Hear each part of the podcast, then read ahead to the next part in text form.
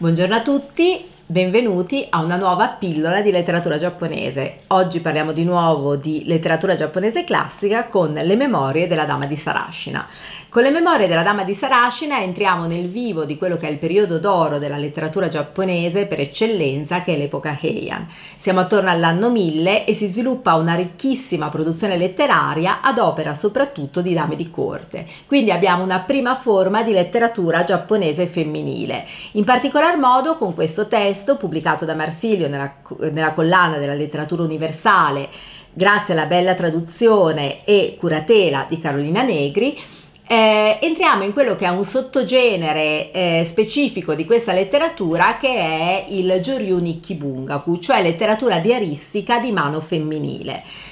Siamo nell'epoca d'oro, come dicevamo, della letteratura giapponese classica in cui si sviluppa una ricca produzione letteraria che è incentrata attorno alla vita della corte. Siamo in un'epoca di incredibile raffinatezza, non è solo la letteratura a conoscere un momento d'oro, ma anche l'arte, la pittura, eh, eccetera, eccetera, e tutto appunto ruota attorno alla corte di epoca Heian. La corte dove ovviamente l'imperatore si circonda di consorti che hanno a loro volta un circolo di dame che gareggiano per raffinatezza e anche per la raffinatezza ovviamente non solo nei modi, negli abiti, nei comportamenti, ma anche nella produzione letteraria. È in questo periodo che vedono la luce alcuni capolavori della letteratura giapponese eh, di tutte le epoche, primo fra tutti il Genji Monogatari, la storia del principe Genji, ma anche appunto una serie di diari di donne, di dame di corte che sono incentrati sulla vita di corte e che ci danno uno spaccato di quello che era la vita delle donne, ovviamente eh, di classe agiata e privilegiata in quest'epoca lontana. Eh, le dame di corte di epoca Heian eh, godevano di una relativa libertà anche in termini ovviamente sessuali o in termini sentimentali. Erano donne aristocratiche che appartenevano alla piccola e media aristocrazia eh, avevano di solito un marito, ma potevano anche avere una o più relazioni sentimentali o amanti. In realtà in questo periodo eh, non era uso che la donna andasse a vivere con il marito dopo il matrimonio, ma la donna rimaneva a vivere nella casa paterna oppure appunto nel caso in cui fosse a servizio a corte rimaneva a prestare servizio a corte e questo appunto garantiva a queste donne donne un certo grado di libertà e permetteva loro comunque di coltivare eh, la loro raffinata cultura che avevano acquisito ovviamente nella casa paterna quando eh, venivano istruite proprio per poi ricoprire un ruolo che era un ruolo estremamente ambito, un ruolo prestigioso.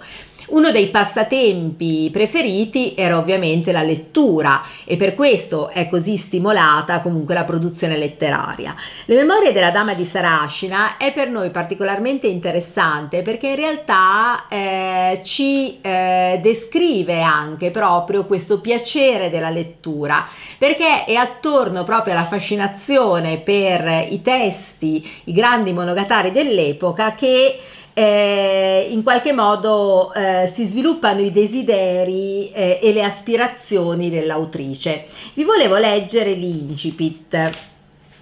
di questo testo.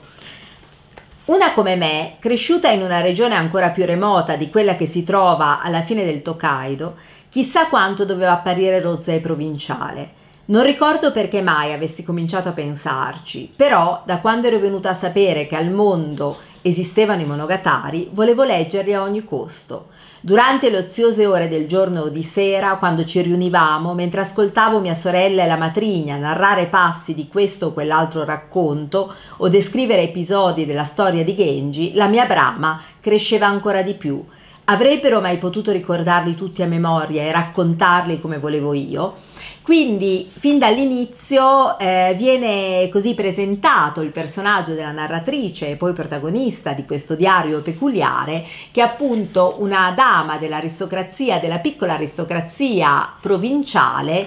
e eh, ci viene anche presentato uno spaccato di quello che era la vita quotidiana di queste dame dell'aristocrazia, dove appunto la lettura e il racconto eh, di storie lette, sentite e quindi poi trasmesse e tramandate occupava un ruolo importante. Ed è proprio ascoltando i racconti della sorella maggiore e della matrigna che nella protagonista si sviluppa questo desiderio e questa passione per la lettura e in particolar modo per i monogatari soprattutto per la storia di Genji. La storia di Genji, appunto il Genji Monogatari, è l'opera più importante della letteratura giapponese e un'opera che scritta in epoca Heian ebbe immediatamente una grandissima risonanza e una grandissima popolarità. Nonostante appunto i monogatari, soprattutto quelli scritti da mano femminile, come il caso di questo, venissero considerati con sufficienza, sufficienza dai grandi intellettuali dell'epoca e considerati dei passatempi appunto per